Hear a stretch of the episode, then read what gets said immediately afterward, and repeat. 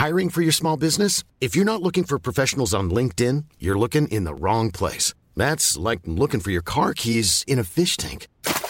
LinkedIn helps you hire professionals you can't find anywhere else, even those who aren't actively searching for a new job but might be open to the perfect role. In a given month, over 70% of LinkedIn users don't even visit other leading job sites. So start looking in the right place. With LinkedIn, you can hire professionals like a professional. Post your free job on linkedin.com slash people today.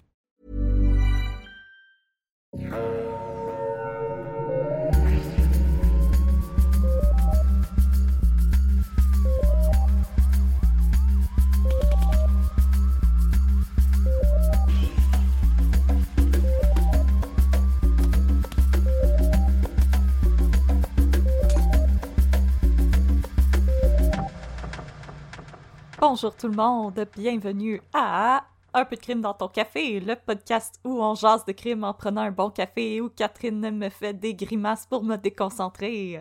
Alors, vous avez compris le concept, je suis Audrey, je serai votre animatrice aujourd'hui et je suis avec la charmante, l'éloquente, la magnifique Catherine. Comment ça va?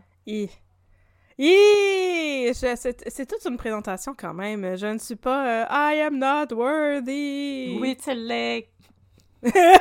Mais euh, oui, ça va bien. euh, et toi, à part qu'il fait comme aujourd'hui, nous sommes, faut le dire, nous sommes le 4 février. Bonjour, bienvenue à au TVA Nouvelle. Ici Pierre Bruno. Nous sommes le 4 février et il fait moins 40 000 degrés. Comme dans la chanson de Malajube. Non, mais pour vrai, hier, il faisait moins 37, puis j'ai fait écouter à mes étudiants la chanson de Malajube, Montréal, moins 40. Ils n'ont pas été particulièrement impressionnés. Je pense qu'ils trippent plus sur le hip-hop. Hop hop. Hip-hop. Mais euh, non, c'est ça, il fait super fret. À part de ça, ça va bien. Et toi? Euh, ça va, et euh, pour euh, la petite anecdote pour nos auditaristes du reste de la francophonie, Catherine et moi, aujourd'hui, on a eu de la misère à se connecter parce qu'il fait tellement fret que les fils d'Internet sont gelés et l'Internet bug.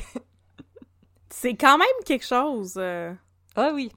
Et euh, Excusez, j'ai changé la fonction sur mes écouteurs, puis là, j'entends ma voix dans ma tête, puis je suis comme... ok, attends, je vais le faire encore. alors, Ah, va- ah, tiens, voilà. Ah, là, je m'entends parler comme pas dans une canne. Ah. alors euh, Ah. aujourd'hui, comme Oui. d'habitude, on a pour vous Non. une histoire de crime, mais avant, on va vous recommander quelque chose à mettre dans vos tasses. Alors Catherine, qu'est-ce qu'on boit aujourd'hui? Mhm. Aujourd'hui, on boit un café qui est peut-être disparu des étalages pour toujours, on ne sait pas, parce que j'ai pas été capable de le retrouver sur le site du torréfacteur, ce qui est un peu étrange. C'est un café que je me suis procuré à mon épicerie de riche de Westmount, et euh, ça s'appelle Secret Sauce Coffee. C'est le café sauce secrète de Escape Coffee Roasters, qui sont euh, situés à Montréal, sur la rue d'Orion, comme indique le site internet. C'est un café euh, qui n'est pas très torréfié, très très foncé. Quelle belle éloquence j'ai ce matin. Il a des notes de bleuet, de bonbons et de crème fouettée. Et c'est ça que j'ai trouvé particulièrement bon. Vous savez à ce stade-ci que j'aime beaucoup les cafés qui sont plus fruités. Je l'ai préparé en espresso parce que moi je me fais des lattes à la maison. Et en espresso, ça faisait ressortir le goût vraiment sucré des bleuets. Ça goûtait pour vrai la tarte au bleuet et le sucre. Et j'ai trouvé ça absolument incroyable avec un petit peu de lait. Mieux. Alors, euh, Voilà. peut-être que vous allez pouvoir le boire ou peut-être qu'on vous a juste euh, comme des puffins? Ben, c'est bizarre un peu parce que c'est ça. Moi, je l'ai ramassé à l'épicerie. Là, je l'ai cherché sur le site de Escape Coffee Roasters. Il était comme pas là. Je sais pas si c'est parce que, comme, sur l'emballage, le nom est en français, c'est sauce secrète, mais là, sur le site de alimentsduquebec.com, ça s'appelle Secret Sauce Coffee. Fait que je suis comme pas sûre si j'ai juste mal tapé le nom sur le site ou je sais pas quoi, mais ça dit sur le site d'alimentsduquebec.com qu'il est disponible dans plusieurs cafés au Québec. Fait que j'imagine que c'est encore un café qui existe. Bon, ben, on va vous souhaiter que vous êtes capable de le trouver sur les rayons de votre épicerie ou dans un café local. Hey. Non, non, je Et vous le souhaite vraiment parce que c'était un café absolument incroyable. Et profitez de cet excellent café. Et sinon, maintenant qu'on a un bon café très chaud euh, dans nos tasses et des petites couvertures sur nos genoux, qu'est-ce que tu veux nous raconter aujourd'hui pendant qu'il fait moins 40? Attends, j'ai fait bugger mon écran. Ok, Ça va pas bien aujourd'hui! Hey, ça va pas bien, là, j'essayais de tasser mon affaire d'enregistrement pour le mettre dans l'autre écran, puis le voir ta face en même temps, puis là, comme, ça faisait comme un split screen bizarre. Ok, bon. Aujourd'hui, je vais vous parler d'une histoire pas mal terrible parce que je vous l'ai dit dans le dernier épisode que j'ai enregistré sur la bande à euh, Chambers avec son meilleur ami George Waterworth qui tripait vraiment beaucoup trop sur lui. que j'avais aussi des cas préparés qui incluaient des affaires pas mal terribles qui arrivent à des enfants. Et il y a quelqu'un qui nous a écrit sur Facebook Merci beaucoup de pas avoir commencé avec le cas avec les enfants terribles. Je suis comme Ouais, mais là, c'est parce que je n'ai plus d'autres en banque, fait que vous êtes obligés d'écouter les histoires. Mais j'espère que vous allez quand même aimer ça. Et aujourd'hui, je vais vous parler de. Hey, j'ai vraiment. J'ai été complètement sidetrack dans mon explication. Je vais aujourd'hui vous parler de. C'était ça la question que tu m'avais posée au début, hein? Oh, c'est correct. On va arriver à bon point éventuellement. Hey, ça commence croche mon affaire. Donc, je vais aujourd'hui vous parler de l'incendie du Laurier Palace, qui était un cinéma qui a passé au feu en 1927. Et c'est un cas qui a beaucoup marqué l'imaginaire et beaucoup troublé les gens, surtout dans le quartier de Hochelaga-Maisonneuve où ça se déroulait, parce que toutes les victimes étaient des enfants. Oh non! C'est un cinéma d'enfants. C'est pas un cinéma d'enfants, mais c'était juste des enfants qui étaient là, en tout cas. On va vous expliquer pourquoi il y avait des enfants dans le cinéma. Donc, c'est de ça que je vais parler aujourd'hui. Est-ce que je commence directement, là? C'est tout? That's it? Ben, je pense qu'à moins 40, une histoire d'incendie, ça va nous réchauffer. Non, ok, c'était pas une bonne blague. Ok, désolé. Euh, non, vraiment pas, parce que ça se passait en janvier. Attends, je vais, je vais descendre. Ça se passait le 9 janvier! Ah! C'était comme... C'était un feu d'hiver, mais ça, c'était pas, pas le fun. Euh, donc, ça, on dirait une chanson à faire en, On dirait une chanson de Offenbach. Je sais, feu d'hiver. Et c'est ça, t'as pas des jokes à faire en ouverture pour euh, lighten the mood un peu avant que je commence à raconter des histoires d'incendie? Euh. Ben. C'est. Euh, c'est un pun? C'est l'histoire de quelqu'un qui dit à une veuve à des funérailles J'aimerais dire un mot. Puis là, la veuve a dit OK. Puis là, le monsieur, il va au micro, puis il dit Pléthore. Puis là, la veuve a dit Merci, ça veut dire beaucoup. C'est vrai! c'est donc. c'est vraiment une bonne joke! Mon dieu! Ok, je m'attendais pas à ce que tu trouves une joke drette de même. Moi, j'ai pas de blague à raconter drette de même. Donc, de rien, euh, ok. De rien. Oui, José, appelle-moi. Je vais, je vais commencer d'abord. Ça paraît que j'ai pas le goût de raconter cette histoire. Mais vous allez voir, c'est quand même intéressant. Ben, je veux dire, c'est toujours intéressant. Sinon, si c'était pas intéressant, j'aurais fait comme, ok, j'en parle pas, puis c'est ça. Voilà. Mais non, c'est intéressant. Donc, euh, bonjour euh, la Terre, ici Catherine d'un peu de crime. Aujourd'hui, on va parler d'un incendie et faire plein de mauvais jeux de mots, comme que c'était un sujet chaud. c'est pour ça qu'on reçoit des messages d'insultes, hein? Oui, c'est pour ça qu'on reçoit les messages d'insultes. Euh, non, mais c'est ça, on va pas faire trop de blagues, mais on va parler de l'incendie du Laurier Palace en 1927. Il s'agit d'un des pires incendies de la ville de Montréal, sans doute euh, aussi avec celui euh, fait par Marie-Joseph Angélique. Allegedly. Allegedly. Oh, excusez! Allegedly. Euh, donc, un des pires incendies de la ville de Montréal, et c'est surtout un événement qui a fait beaucoup, pardon, qui a beaucoup marqué l'imaginaire de la ville parce que, comme je l'ai dit, toutes les victimes étaient des infants. Oh non! Les infants. Et, et, les infants. Je vous rassure tout de suite, même si je fais des blagues dans mon intro, je vais vous raconter ça avec tout le respect que je consacre habituellement à mes cas. Mettez ça dans votre pipe, les gens qui nous écrivent des insultes. Non, c'est une blague, c'est correct. Vous avez le droit de nous... Non, ben pas... Non. Ben oui, vous avez le droit de nous écrire des insultes, mais nous autres, on a le droit de pas les lire aussi. voilà, good vibes, good vibes. Good vibes only. Ou comme dirait mon t-shirt, apporte pas ton attitude de merde. Exactement. Donc, euh, trigger warning, on va parler d'incendie et euh, il y avait aussi des enfants qui meurent. Mais vous allez voir, ça va être couvert assez rapidement parce que ce qui m'a attiré, euh, ce qui m'a attiré vers ce cas, pardon, c'est pas le fait qu'il y a comme eu un incendie puis que c'était épouvantable, mais plutôt tous les trucs politiques qui se sont déroulés par la suite, parce que vous le savez, ça c'est vous savez que ça m'intéresse, la politique. Ah! Alors, je vous parle de ça, non pas parce qu'il y a plein d'enfants qui crèvent, mais parce qu'il y a plein de politique qui va découler de cette terrible tragédie. J'ai découvert cette histoire en me renseignant sur l'incendie du Bluebird parce que l'année passée, ben tu sais, j'ai écrit euh, le cas l'été dernier. L'été dernier, c'était le 5 50e anniversaire de l'incendie du Bluebird, 1972. Oui, 50e. C'est ça. Et là, tous les podcasts du Québec se sont pitchés là-dessus et ont fait des, euh, des épisodes. Et moi, j'ai écouté l'épisode de Captive et après ça, je me suis dit, ah ben c'est intéressant, je vais aller regarder ce qu'il y a. Puis là, il y avait un épisode d'Aujourd'hui l'Histoire, l'émission de Radio-Canada. Puis là, dans, dans Aujourd'hui l'Histoire, il mentionnait Ah oui, l'incendie du Bluebird, c'était le pire incendie au Québec depuis l'affaire du Laurier Palace. J'étais comme, mais mon Dieu, qu'est-ce que c'est ça, le Laurier Palace? Et finalement, j'ai réalisé que c'était comme vraiment plus intéressant selon mes standards à moi, parce que c'est pas juste une histoire de comme des douchebags qui mettent le feu à une place parce qu'ils se sont fait mettre à porte. Spoiler, c'est ça qui arrive dans le Bluebird. Et euh, c'est aussi une histoire de politique, comme je vous l'ai dit. Ma source principale est un article de Magda Farni qui porte sur la question du travail des enfants et aborde par la bande la tragédie du Laurier Palace parce que ça se passe en 1927. Puis dans ce temps-là, t'étais pas obligé d'aller à l'école jusqu'à 16 ans, ce qui est une affaire que j'ai appris à mes étudiants la semaine passée puis ils étaient pas au courant de ça qu'avant t'étais pas obligé d'aller à l'école. Fait que les enfants travaillaient. Puis c'est ça, Magda Farni, elle a fait un article, c'est un article académique euh, en sociologie, il me semble, sur euh, la question justement du travail des enfants, puis c'est lié à cette histoire-là, fait que je vais tout vous parler de ça. Euh, j'ai également écouté euh, un segment d'aujourd'hui d'histoire, comme je vous l'ai dit, et aussi du 15-18 qui ont fait une rétrospective sur cet événement-là. Puis il y avait justement une entrevue avec Madda Farni dans un de ces deux euh, segments-là, puis c'est comme ça que j'ai découvert son mémoire. Ben pas son mémoire, mais son article. J'ai aussi un article récapitulatif de la presse qui m'a servi, ainsi que des citations qui proviennent de documents de l'Assemblée nationale et de la Régie du cinéma. Ah! Oui! Ok, fun fact. Je faisais la cuisine pendant que j'écoutais l'extrait d'aujourd'hui l'histoire sur le Laurier Palace et le feu a pogné dans un chaudron sur mon four parce que j'avais mis de l'huile à chauffer à high. Est-ce que c'est ironique? Oui! Alors, ma cuisine a failli passer au feu et j'ai ensuite passé des heures à tout récurer parce que j'avais comme... Euh, mon chum avait tout splatché avec l'extincteur, donc tout le monde s'en est très bien sorti. C'était très beau, c'est juste comme il y avait de la fumée noire partout chez nous. Puis je me disais, oh my god!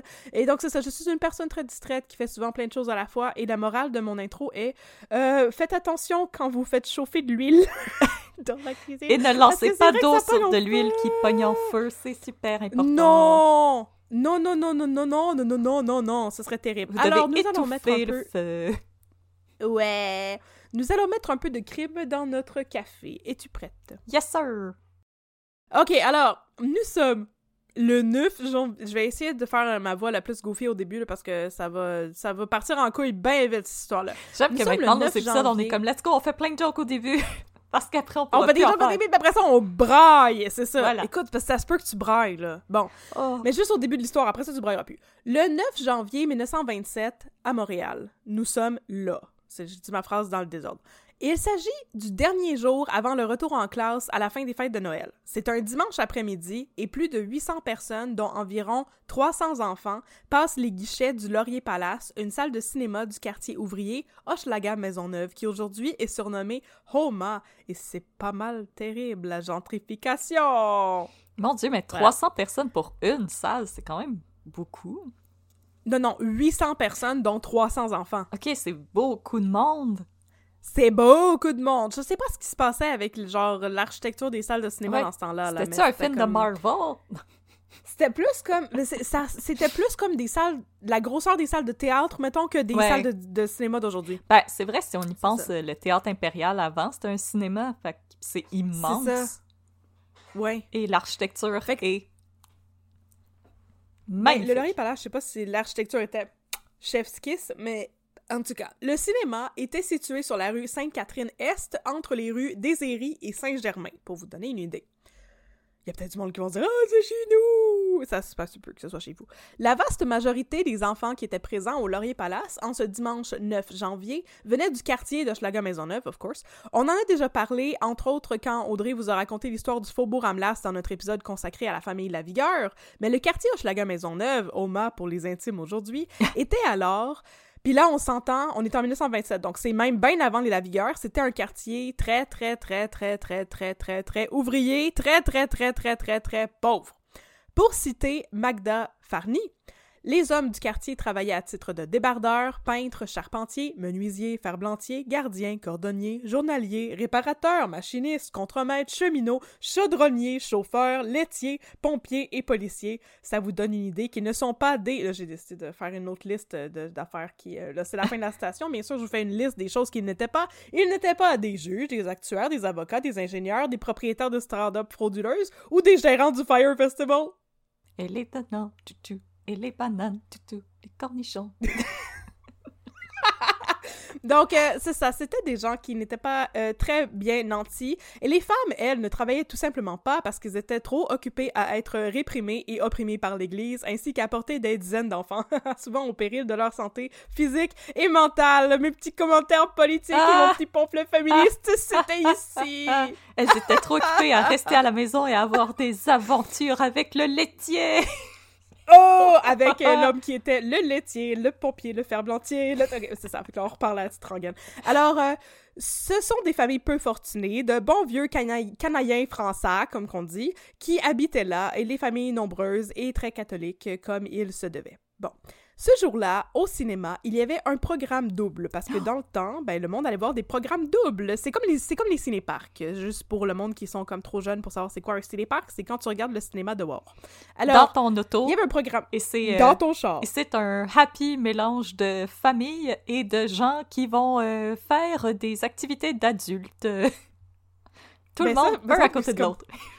Mais il me semble que ça, c'est comme dans Grease, là. Il me semble que c'est comme en 1950 que le monde allait faire du necking d'un char dans le cinépark. Je veux dire, Ah, non, aujourd'hui, le monde, il... Aujourd'hui aussi. Non, ils font encore aujourd'hui?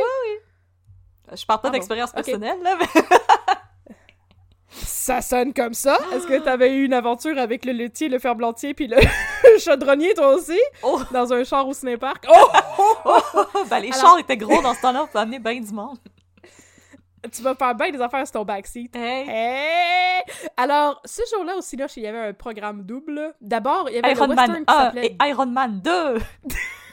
Non! il n'y avait pas Iron Man, il y avait un western et ça s'appelait Oh! The Devil's Gulch. Donc le euh, comment on dit ça un gulch? Pas la crevasse, mais en tout cas, la crevasse du diable, non. Le fossé du diable, non. C'est quoi cette affaire-là? Donc il y avait ça. Et ensuite, il y avait une série de courts-métrages humoristiques euh, très ironiquement intitulée Get Him Young. Non! Ce qui est comme pas mal terrible, vu que non, non, non, non. Au balcon, il y avait environ 250 enfants. La représentation commence à 13h et déjà à 13h35, il y a de la fumée qui est spotée à l'étage. Elle s'échappe d'une bouche donnant à l'avant du balcon. Lorsque le petit Ernie Fitzpatrick voit de la fumée commencer à monter, puis des flammes au balcon, il demeure d'abord très calme. Ah. Les placiers se ruent pour essayer d'éteindre le feu, annonçant à tout le monde que tout est sous contrôle, il n'y a pas de raison de paniquer, mais rapidement, les placiers constatent que personne ne peut contrôler le feu, comme je l'ai appris au péril de mon chaudron cet été, et partout autour, ça commence à crier au feu. Alors, dans un immense chaos, on se rue vers la sortie. L'évacuation se déroule très bien et très vite au parterre, mais au balcon, c'est une autre histoire. Parce que pour accéder au balcon, il y a deux cages d'escalier. Il y a un escalier du côté est et un du côté ouest. Les cages d'escalier font 3 pieds et 9 pouces de largeur, ce qui est pas mal étroit, si tu C'est me demandes à moi. là. minuscule. C'est minuscule. C'est une cabine est, de douche. a- Oui. Oh non, c'est vraiment... euh, C'est c'est tout petit, tout petit, tout petit. Du côté est, on a Ernie Fitzpatrick, le petit garçon de tantôt. Lui et son frère se dirigent vers la sortie, mais c'est la panique générale. Les gens, ils courent, crient, s'enfargent, ils tombent par terre, ils grimpent par-dessus les sièges, ils sautent, c'est par-dessus les gens. Ernie et son frère grimpent par-dessus des sièges, par-dessus les corps, ils descendent les marches dans l'escalier, très très étroit comme j'ai dit, et ils arrivent à se rendre dans le hall où ils s'effondrent, parce qu'à ce moment-là, il y a déjà trop de fumée. Ils ont respiré trop de fumée et ils perdent connaissance. Ils sont heureusement transportés, Ernie Fitzpatrick et son frère, à l'extérieur. Ils s'en sortent sains et saufs. Mais malheureusement, beaucoup d'autres enfants n'auront pas cette chance-là. Oh mon Parce dieu. que du côté ouest, lorsque les enfants arrivent à la sortie, ils constatent que la porte est bloquée. Ici, les sources divergent par rapport à la raison du blocage. Pour certains, la porte était bloquée par une autre porte qui était ouverte dans l'autre sens. Et selon d'autres sources, c'est parce que la porte était mal posée, puis qu'au lieu de s'ouvrir vers l'extérieur, elle s'ouvrait vers l'intérieur. Fait que quand tous les enfants sont là, ils sont pas capables de reculer pour ouvrir la porte puis sortir. Oh. Ça, c'est les deux, les deux théories que j'ai entendues. Je sais pas laquelle est euh, la vraie. Mais dans tous les cas, la porte du... Excusez, ça fait pleurer mon bébé, cette histoire. Oh. Dans tous les cas, la porte, du côté, la porte du côté ouest ne s'ouvre pas et les enfants essaient désespérément de l'ouvrir. Ils grimpent par-dessus les autres dans l'espoir de sortir, mais rien n'y fait. Les enfants restent coincés là, empilés à marteler la porte de leurs poings en criant pour qu'on leur vienne en aide. Voyant qu'une des deux sorties est bloquée, d'autres enfants vont essayer de s'échapper en se jetant en bas du balcon, 14 pieds plus bas. Oh. Certains meurent dans la chute en se brisant les jambes puis en étant asphyxiés par la fumée qui s'est répandue partout. Je sais pas si vous avez déjà été dans un incendie, mais c'est pas de la petite fumée de feu de camp, c'est de la grosse fumée épaisse, jaunâtre, qui a une odeur âcre, qui fait tousser, qui est difficile à respirer. C'est une mort que je ne souhaite à personne. Dans la rue, les pompiers sont déjà là. Ils sont rapidement sur les lieux parce que la caserne se trouve par hasard de l'autre côté de la rue.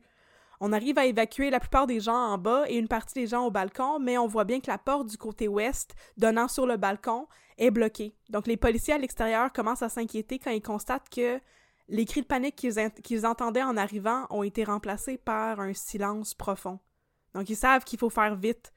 Il n'y a pas moyen d'ouvrir la satanée porte du côté ouest, mais les policiers réussissent finalement à défoncer une des cloisons intérieures du cinéma pour atteindre les gens coincés dans la cage d'escalier. Pour ah. plusieurs, il était déjà trop tard, mais certains vont être sauvés, comme le petit Léon Gadouri qui a eu la chance de se trouver en dessous de la pile de corps et a donc respiré très peu de fumée. Oh. Rapidement, l'incendie est maîtrisé. Ouais, je sais, c'est terrible comme histoire. Rapidement, l'incendie est maîtrisé. Aucun autre immeuble n'est affecté. Les pompiers et d'autres personnes qui se trouvaient sur place commencent à sortir les corps et à chercher les survivants. Il y en a peu, et le constat est terrible. L'incendie a fait 77 victimes, toutes âgées entre 5 et 18 ans, et une 78e victime décédera de ses blessures quelques heures plus tard. Les corps des enfants sont sortis un à un, allongés sur le trottoir pour être identifiés. Ce sont tous des enfants du quartier, je le rappelle. Ce sont des gens qui se connaissent et le mot se passe très vite et tous les parents du coin viennent faire leur tour en espérant de tout cœur ne pas voir leurs enfants à côté des décombres du Laurier Palace. Les trois enfants du constable Adélard Boisseau étaient au cinéma cet après-midi.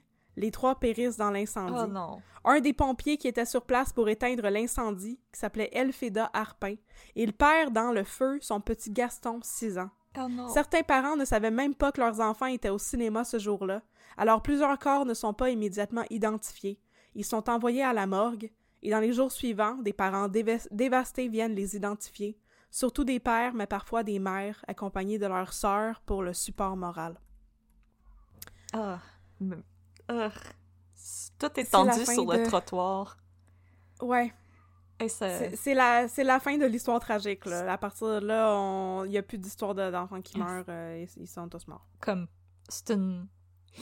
Pour l'anecdote, j'utilise le mot euh, de façon très lousse. Je me dis que ça doit être euh, une marche aussi le fun que la fois que je filais pas très bien, puis j'ai décidé d'aller prendre une marche, puis la jeune Ukrainienne venait de se faire frapper à deux coins de rue de chez nous. Ouais, ouais, effectivement. Oh, my god.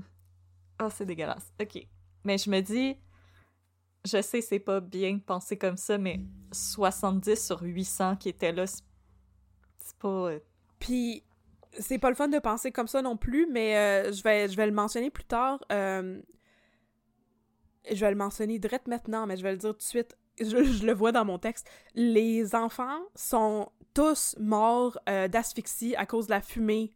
Fait que, c'est ça, mourir à cause de la fumée, c'est pas le fun, mais c'est bien moins pire que brûler vif. Fait que c'est quand même, tu sais, ils sont morts rapidement, là, mettons. Ah. Ça, c'est pas... Euh, mais c'est terrible, là. Je suis pas en train de dire comme, ah, c'était juste 70 sur 800, c'est pas si grave. Non, non, c'est super non, grave. Non, non, Je suis juste je suis juste contente de savoir que c'était pas quasiment tout le monde qui a péri là-dedans. C'est juste non, ça. Non, non, c'est ça, c'est ça. Mais c'est ça, on va revenir sur les causes de l'incendie, puis tout, là, c'est là qu'on commence à parler de manière plus relaxe, là. Mais c'est parce que la, la celluloïde, là, les, les, les, rouleaux de pellicule de film, c'était hautement inflammable. Fait que mettons que comme il avait peut-être pas bien pensé les sorties de secours, je fais un petit peu de foreshadowing pour la suite de l'histoire. Oui, on va se rappeler de Inglorious Bastards de Quentin Tarantino, où c'est mentionné. Eh, c'est ça, c'est ça. Alors, la tragédie, bien sûr, révolte la communauté montréalaise. On juge que ce genre d'événement mérite d'être investigué afin qu'on puisse à l'avenir éviter que quelque chose comme ça se reproduise. Of course! Donc, pour y arriver, il y a une série de poursuites et d'enquêtes qui ont lieu, à commencer par l'enquête du coroner. L'enquête du coroner commence quatre jours après la tragédie et elle est présidée par le coroner Edmund McMahon, Oh! Oh! Qui mandate un jury de huit hommes de déterminer la cause des décès des victimes du Laurier Palace et s'il y a eu un crime commis, crime qui aurait mené à ses mortalités. Oh, est-ce que ton père était sur ce jury-là? Quel est le crime? Quel est le... C'est une farce, Bernard, c'est une farce.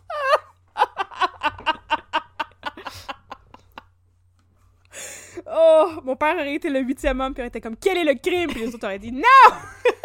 bon, alors oui, mon père était sans doute sur le jury qui, déterminait quel est le crime, et au cœur de cette enquête, l'affaire devient tant une histoire potentielle, pardon, une potentielle histoire de meurtre qu'une histoire de mœurs et de réflexion sur la sécurité publique. Parce que voyez-vous, à l'époque, il était interdit aux enfants de moins de 16 ans d'aller au cinéma sans être accompagnés par un adulte.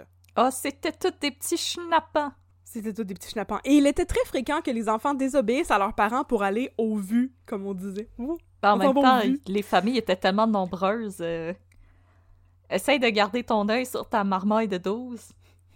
Ben, c'est ça, ben, ok. Fait qu'il y, a, il y a plusieurs enfants qui sont allés en désobéissant à leurs parents. Il y a plusieurs qui ont survécu à l'incendie puis qui ont témoigné à cet effet. Ils ont dit, oh, on a menti à nos parents puis on disait qu'on allait jouer dans la ruelle, mais en fait, il faisait fret, fait qu'on a voulu aller au Laurier Palace. On, disait, on a dit à nos parents qu'on s'en allait se battre pour un fort de neige. oh non, la guerre des tucs! Oui! C'est une joke, la garde des tucs? Bon, regarde, parce que moi, je l'ai jamais vu, la garde des tucs. C'est mon coming out. Alors, les enfants faisaient semblant d'aller euh, patiner, d'aller voir des amis, puis en fait, ils allaient se réchauffer au Laurier Palace pour quelques heures. Il y a aussi d'autres enfants qui étaient là parce qu'ils avaient été envoyés au cinéma par leurs parents, malgré l'interdiction d'y aller non accompagnés. Parce que on se rappelle que c'était dimanche, ce qui était alors le seul jour de congé de la semaine. Fait qu'il y avait peut-être comme des parents qui avaient le goût que leurs enfants y aillent jouer ailleurs pour le fun, de plus les avoir dans les jambes pendant comme deux minutes, vu qu'ils sont comme 80 à vivre dans un logement, dans un et demi.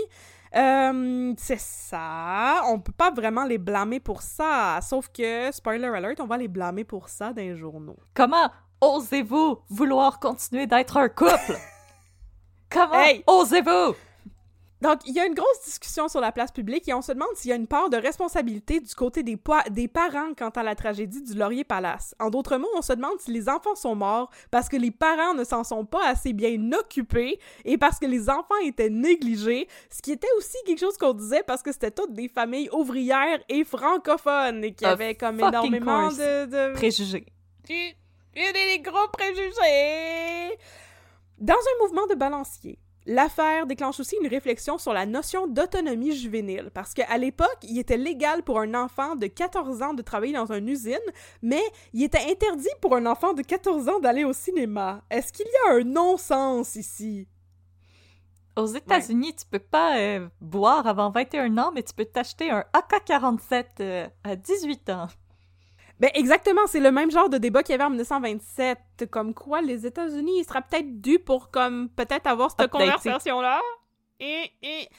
Bon, l'affaire c'est que pour plusieurs, c'est pas du tout la même chose d'envoyer un enfant dans une usine ou dans un cinéma. Parce qu'on s'entend à ce qu'un enfant, pardon, on s'attend à ce qu'un enfant qui travaille dans une usine risque un certain niveau de blessure dans son travail. Tu sais, c'est dangereux une usine. Mais on s'attend pas pantoute à ce qu'un enfant meure quand il va au cinéma un cinéma, c'est censé être un lieu sécuritaire, un havre justement où les parents fatigués peuvent envoyer leurs enfants pour un après-midi sans peur de les perdre à jamais. Mais raison de plus pour que tu aies 16 ans pour travailler à l'usine puis 14 pour aller au cinéma, je, je comprends pas la logique.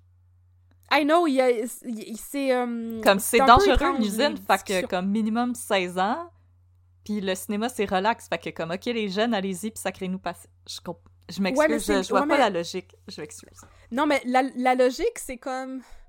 Euh, la logique, c'est genre, on s'indignerait pas s'il y avait 77 enfants qui mouraient dans une usine parce qu'on s'attend à ce que ce soit risqué comme milieu. Mais on, on est indigné qu'ils soient morts au cinéma parce qu'on s'attend à ce que ce soit sécuritaire comme milieu. Mais en même temps, ils devraient pas être là parce que c'est comme leur salut éternel qui est mis en cause. C'est les mœurs, là. C'est ça la raison pour laquelle ils pouvaient pas aller au cinéma. Le cinéma, c'est comme le péché. Fait qu'on ah. peut pas les envoyer dans un cinéma parce que comme leur salut éternel va être en jeu. J'allais dire.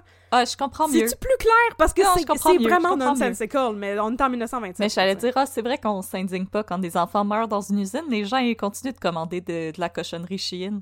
Ah! yo dang!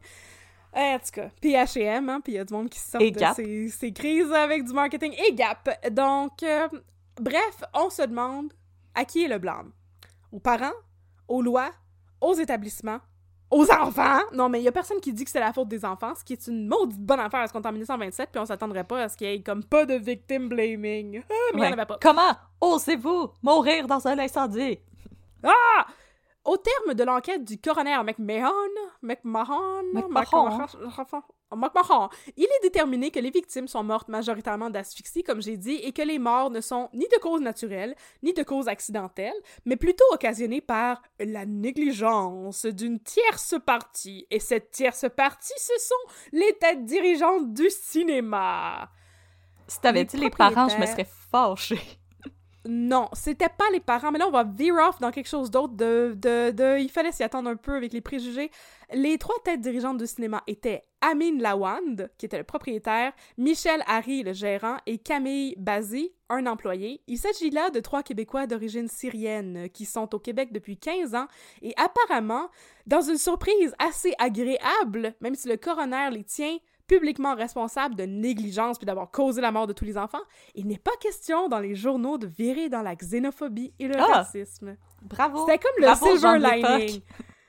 C'est ça. Fait qu'il y a personne qui a dit Ah, c'est les Syriens qui veulent tuer nos enfants! Parce que c'était, c'était pas les Syriens qui voulaient tuer leurs enfants. C'était comme. En tout cas. Mais là, bon, ils ont conclu qu'il y avait de la négligence. S'il n'y a pas de racisme, il y a d'autres poursuites qui se profilent. Puisque le jury de l'enquête du coroner a tenu les trois propriétaires euh, criminellement responsables, incluant mon père qui faisait partie du jury, comme on l'a déjà statué tantôt. non.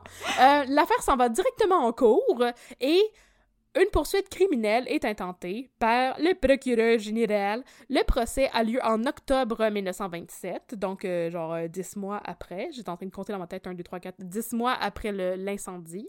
Et à l'issue du procès, l'honorable juge Wilson déclare les trois accusés coupables d'homicide involontaire. Lawand est condamné à deux ans de pénitencier. Harry et Bazier sont condamnés à 12 mois, soit au pénitencier ou de travaux forcés, les sources divergent. La cause s'en va en appel et en mai 1928, la Cour d'appel rejette le verdict de culpabilité. Fait que là, on est revenu à case départ. Il y avait le juge Greenshield Oh! qui était là. Puis là, moi, je me pose une question.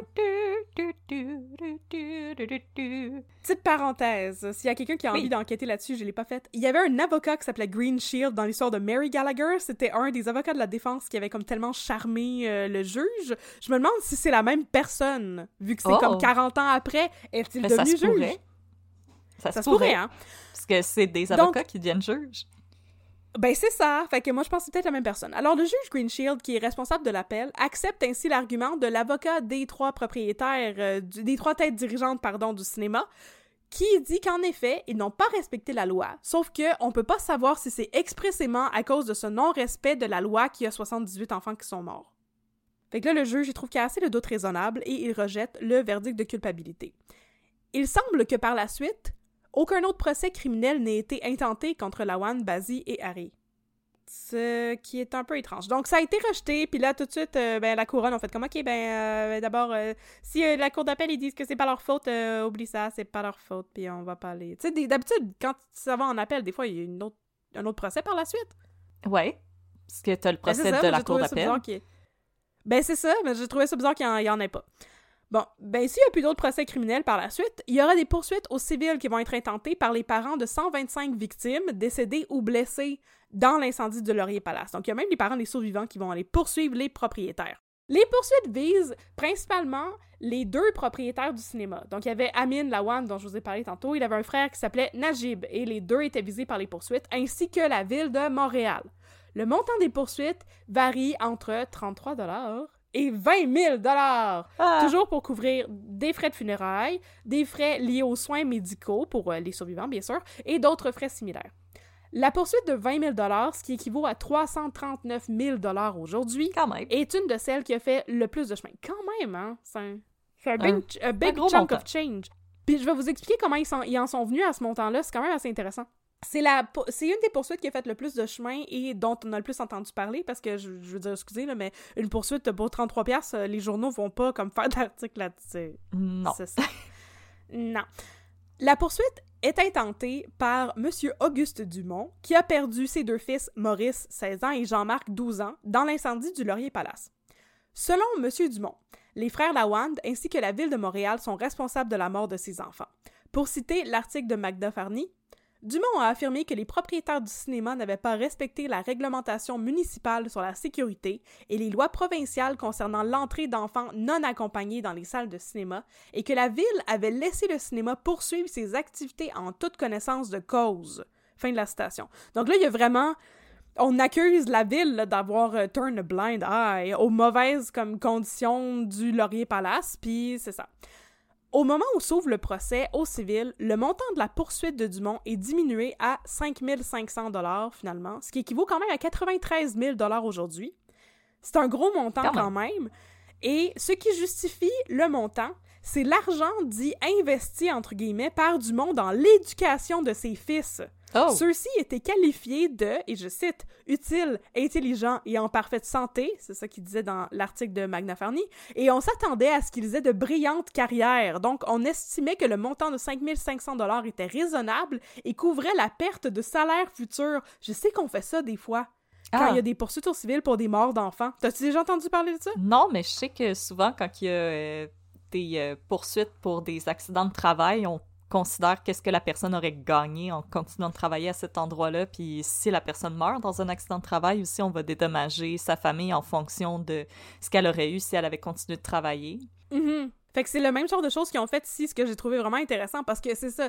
J'imagine que les les, les parents euh, dont les enfants étaient pauvres, les familles plus pauvres, dont les enfants étaient des ouvriers qui travaillaient dans les usines, ben c'est probablement eux autres qui ont réclamé 33 dollars pour couvrir les fêtes funérailles parce qu'ils pouvaient pas dire OK ben mon enfant va avoir une riche carrière d'avocat, fait que remboursez-moi son salaire futur, ce qui est comme c'est un, un, peu particulier comme move, mais j'ai trouvé ça vraiment intéressant. C'est pas de leur faute si leur enfant c'est Rodrigue.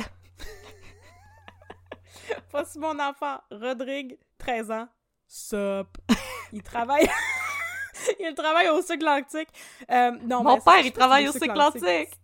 Oui, je sais! mais c'est dans ce coin-là! Ouais. Mais c'est ça. Malheureusement pour nous autres, mais comme euh, heureusement pour la famille Dumont, euh, l'histoire est réglée hors cours. Fait qu'on sait pas comment ça s'est fini. C'est pour ça que c'est plate qu'ils ont toutes eu. Ce que je pense, c'est que, tu sais, quand les affaires se règlent hors cours, c'est généralement parce qu'on donne raison au plaignant, puis que l'accusé accepte de lui remettre un montant d'argent. Fait que s'il avait déjà baissé le montant de la poursuite, probablement que Auguste Dumont, il a eu tout l'argent qu'il demandait. Fait que c'est ça. C'est pour étouffer l'affaire et que t'aies pas le verdict coupable publié dans les journaux. Exactement. Et là, le montant n'a pas été rendu public, comme j'ai dit, mais apparemment, le cas de Dumont versus Lawand, est devenu comme le précédent qui a influencé toutes les autres poursuites au civil contre les frères Lawand qui se sont sans doute ensuite réglées avec des ententes hors cours parce que je veux dire le juge avait tranché dans la faveur du plaignant une fois fait que là sûrement que ça a encouragé d'autres familles à faire des poursuites. Mais j'ai pas plus de détails au niveau des poursuites civiles. Alors là on va entrer dans l'affaire politique que oh! j'aime les commissions d'enquête. La politique, c'est de la merde. Na na na na. Na na na Je mange des scorpions à la moutarde. Na na na En plus des poursuites criminelles et civiles, il y a des commissions d'enquête qui se trament. J'aime beaucoup les commissions d'enquête, c'est intéressant. D'abord, il y a une commission au niveau municipal qui s'orchestre autour de la question des incendies pour tenter de déterminer la cause de celui du Laurier Palace. On a déjà parlé un petit peu, puis ça prend pas tête à papineau, comme qu'ils disent. Et aussi, s'il s'agissait d'une question de négligence ou d'un incendie criminel. Mais je pense que tu as besoin de... Comme... C'est parce que ça brûle à rien, là, la pellicule de film, fait que je pense... En tout cas, la commission est présidée par le commissaire Emmett Quinn. Et il siège, euh, pardon, la commission siège pendant une semaine, ce qui vous permet sans doute de conclure que la réponse à cette question n'est pas ben ben compliquée, parce que c'est pas long une semaine faire une commission d'enquête. Vraiment pas. ben là, la commission Gomery, ça avait duré combien de temps? Un an? Ben, j'ai essayé la commission Charbonneau aussi, c'était une couple de mois, là. Donc, en effet, en fin de compte, la commission statue qu'il ne s'agit pas d'un incendie criminel, mais plutôt d'un incendie qui a sans doute été causé par un botch de cigarette qui serait tombé dans la bouche d'aération et drette sur la pellicule de celluloïde, ah, la matière dont étaient fait alors les bobines de film. Ben là, c'est comme lointain dans ma tête. Fait que là, c'était tous des enfants au balcon, tous les enfants fumaient, puis il y en a un qui a échappé son botch. Hey, ok, excuse là, mais genre interdit au, monde de fumer au balcon pour pas que ça pogne en feu, mais semble que c'est comme. Hein? En tout cas. C'est simple il avait pas mis un plus un dans cette histoire-là. En parallèle, Euh, bon, là, cette commission d'enquête-là est finie. Et en parallèle, il y a une grosse pression, pression publique pour qu'il y ait une commission d'enquête à l'échelle provinciale sur la question de la sécurité dans les salles de cinéma et les salles de spectacle at large. Puis là, c'est là que ça va vraiment partir en couille, cette histoire. Oh boy! Le premier ministre, alors, est-ce que tu te rappelles qui était le premier ministre alors? Ah, On en a déjà parlé. non, Avec Blanche Gorneau. Je m'en rappelle plus. Ah, c'est euh, Tachereau. Le boulevard Tachereau! Le premier ministre alors était le premier ministre libéral Louis-Alexandre Tachereau qui a donné son nom au boulevard et n'a pas inauguré le boulevard. Fâchez-vous pas contre nous. Arrêtez Et de nous écrire des créant- Ce sont des farces, ce, ce- ce sont des faits. Des nous farces. listons des faits et nous... Ah oui, aussi, ben oui, j'avais compris ce sont des facts, mais c'est aussi des farces. Des farces. Bon, donc euh, euh, le premier ministre libéral, il cède à la pression publique et il crée la commission Boyer. Au départ, l'objectif de la commission Boyer était d'enquêter sur la fréquentation des établissements de cinéma à travers la province en entier, pas juste à Montréal, et sur les mesures de sécurité mises en place dans ces différents endroits et sur le respect de ces mesures de sécurité. Fait que là, on va checker si toutes les cages d'escalier font plus que 3 pieds 9 pouces, là, parce que ça, c'est comme pas large. On va sortir notre petit euh, document avec des petites cases à cocher. Oui, puis on va sortir nos, nos galons à mesurer. Monsieur Galon à mesurer va venir se mêler de l'affaire et on va aller mesurer les cages d'escalier, checker que les portes y ouvrent dans le bon sens. Est-ce que les cages d'escalier sont plus larges que ma cabine de douche? Euh, Oui, absolument. Est-ce que euh, deux mois côte à côte seraient capables de marcher dans, cette, dans ce couloir? C'est une bonne question. Ah, je sais pas, je sais pas com- combien de large que je mesure. C'est une- c'est pas une affaire que le monde sont amenés à mesurer souvent. Non. Alors, les mêmes personnes que dans l'enquête du coroner sont appelées à comparaître et à témoigner. Soit des parents, des survivants, des employés du cinéma, des employés municipaux, etc. Le sous-ministre du Travail, Louis Guyon, Guillon, c'est G-U-Y-O-N, comme Guy avec un on. Fait Guillaume. Guy Guyon, Guillon.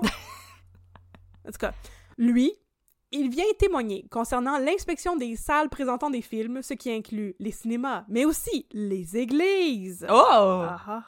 Parce qu'on projetait des films dans les sous-sols d'églises. C'est vrai. Ah! Et, et donc, il vient témoigner là-dessus, sur l'inspection de ces salles-là, et la collaboration entre les paliers des différents gouvernements concernant, concernant cette question. Guyon Guillon Guillon insiste aussi sur la nature dite satisfaisante, entre guillemets, des lois déjà mises en place. En d'autres mots, il trouve que les lois sont adéquates, il reste juste à les appliquer comme du monde. Euh, C'est Ce c'est une autre chose, les beaucoup- appliquer. eh, c'est ça, mais ça met beaucoup de shade sur euh, les frères Lawan, là. C'est ça. J'ai-tu dit leur nom comme faux, là? Ce pense serait, que ce serait bien mon genre d'inventer le nom de quelqu'un. Ah non, d'un c'est ça. Non, non, c'est ça. Attends, mais... Oui, Lawan, c'est ça. J'ai bien dit leur nom. Euh, mais aussi que je t'ai rendu les frères... Gu- Les frères Guyon. Les frères Guyon, puis le ministre du Travail, Lawan. Non, j'ai tout mélangé. Euh, en d'autres mots, hum, hum, hum, c'est ça. OK, oui, je suis prête à reprendre. Le chef des pompiers, Raoul Gauthier, vient aussi témoigner, cette fois-ci concernant l'entassement des gens dans les salles de cinéma. Selon lui, ce n'est pas une mauvaise chose si les enfants s'entassent dans les cinémas. En effet, si les enfants n'étaient pas au vu ce jour-là, ils seraient en train de transformer les rues et les ruelles de la ville en véritable terrain de jeu, selon Gauthier, et couraient la chance de se faire frapper par des chars. OK, c'est un argument intéressant. C'est un peu étrange comme argument. Il serait allé Mais se tirer comme- des balles de neige pleines d'encre de couleur pour se battre pour un fort. Oui, mais c'est ça. C'était un peu weird comme argument parce que, en fait, ce qu'il disait, c'est comme. Ben, c'est dangereux d'aller au cinéma parce que là, le cinéma, il a pogné en feu, mais c'est autant dangereux de jouer dans la rue parce que tu peux te faire frapper par un char. Puis je suis comme. Écoute, la vie, c'est dangereux. On prend des risques tout le temps. La vie fait mal, comme disait Rafiki, mais c'est ça. C'était un petit peu étrange comme argument. Au total, les commissaires de la commission Boyer siègent pendant deux mois, ce qui est déjà mieux que la semaine que ça a pris au comité d'enquête municipal, là, et ils entendent quatre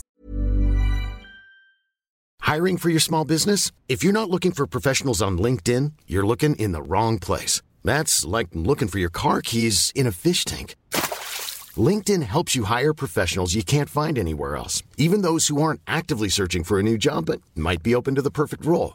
In a given month, over 70% of LinkedIn users don't even visit other leading job sites. So start looking in the right place. With LinkedIn, you can hire professionals like a professional. Post your free job on linkedin.com/people slash people today.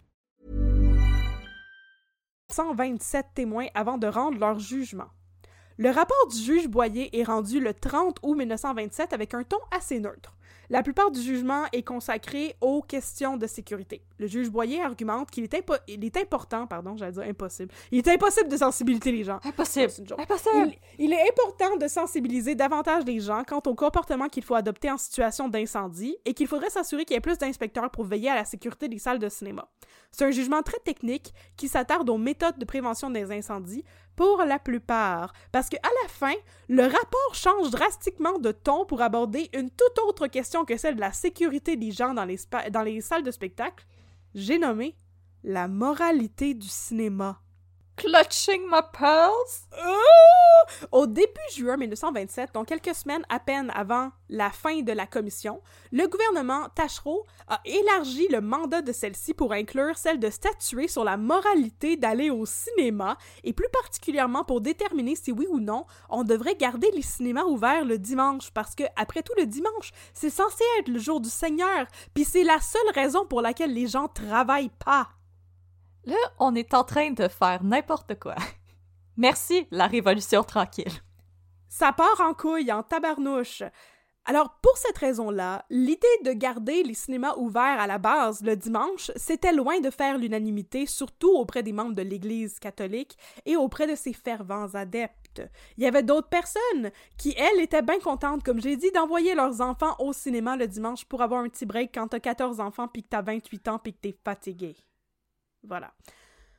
C'est une modification du mandat de la commission qui est sans doute due à la pression populaire. Parce qu'en effet, il paraît à l'époque des articles dans l'excellent journal La Patrie. Oh, oh, oh. Est-ce qu'on a déjà parlé de La Patrie? C'est un journal catholique. Bon, La Patrie, entre autres, pour en appeler à un questionnement sur la moralité de ce passe-temps dans la sphère politique, mais aussi dans la sphère publique. Fait qu'on demande au gouvernement de prendre position, mais aussi aux gens de se questionner par rapport à leur hobby. Devriez-vous prier Dieu ou aller voir les dangereux au cinéma? mon Dieu, je préfère prier Dieu. Ouais, je pense que moi... les dangereux la semaine passée, ça m'a traumatisé. Tabarnouche. Mais là, avec un, euh, des excellents films comme Benner, ils vont pouvoir combiner les deux. Ah! On va regarder La Passion du Christ le dimanche, compromis. Oui! Non, on veut pas faire ça parce que Mel Gibson. J'ai failli faire la joke, mais. Parce que terrible, Mel Mel Gibson. Vraiment. Alors, en plus de ça, il y a de nombreuses associations catholiques, parce que, genre, pourquoi t'aurais juste une association catholique quand tu peux en avoir 15 000 qui ont toutes la même mission, dont une qui s'appelle la Ligue du Dimanche? On dirait une équipe d'hockey! Ils ont tous des rosaires. La Ligue du Dimanche! Des, petits chapeaux de... La Ligue du Dimanche! On est trop fiers, les boys! La Ligue du Dimanche! Fait que...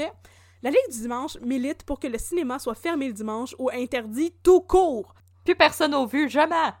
Non, plus personne n'a vu jamais, puis plus jamais de film de la Passion du Christ.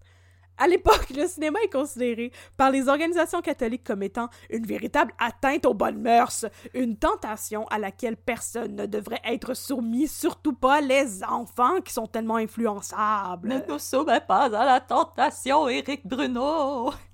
Mais délivre-nous du mal! C'est parce qu'ils ont vu euh, Éric Bruno dans le film euh, Sugar, puis il était comme Oh, je suis soumis à la tentation. oh, oh, oh, oh, je suis soumis à la tentation. Oh. C'est parce qu'ils ont entendu notre épisode bonus sur euh, les, euh, les euh, campagnes de vaccination musclée. Oh, soumis à la tentation. oh! Ok, alors, c'est ça. Fait que l'Église catholique, qui est euh, une église qui, en général, aime pas tant avoir du fun, à part si c'est dans l'église, puis que ça n'a pas rapport avec le cinéma, euh, et à part si c'est pour abuser des enfants. Des hosties pour tout le monde! Yeah! c'est épouvantable quand même. C'est épouvantable tu sais, qu'il y ait, c'est ça, des abus faits sur... Mais là, ça, c'est une autre question. Mais qu'il y ait des abus faits sur des enfants, puis que l'Église taise ça, puis qu'ils chicanent le pauvre monde qui ont rien fait de mal de vouloir aller regarder des westerns. Puis de voir comme se changer les idées quand ils passent leur journée à comme faire une job tellement déshumanisante dans des usines. Ouais, dans des conditions absolument déplorables. Je veux dire, ben, c'est ça. C'est ça qui s'entasse 23 dans un 2,5 qui mange de la soupe aux choux tous les soirs, peux-tu laisser le monde vivre puis se changer les idées? Non. Puis euh, arrêter d'a- d'agresser des enfants aussi. Arrêtez. Mais c'est ça. Fait il est pas question du tout du fait qu'il agressait des enfants. Ça, ça a pas été amené. On est en 1927, on n'en parlait pas de tout ça, même si ça arrivait.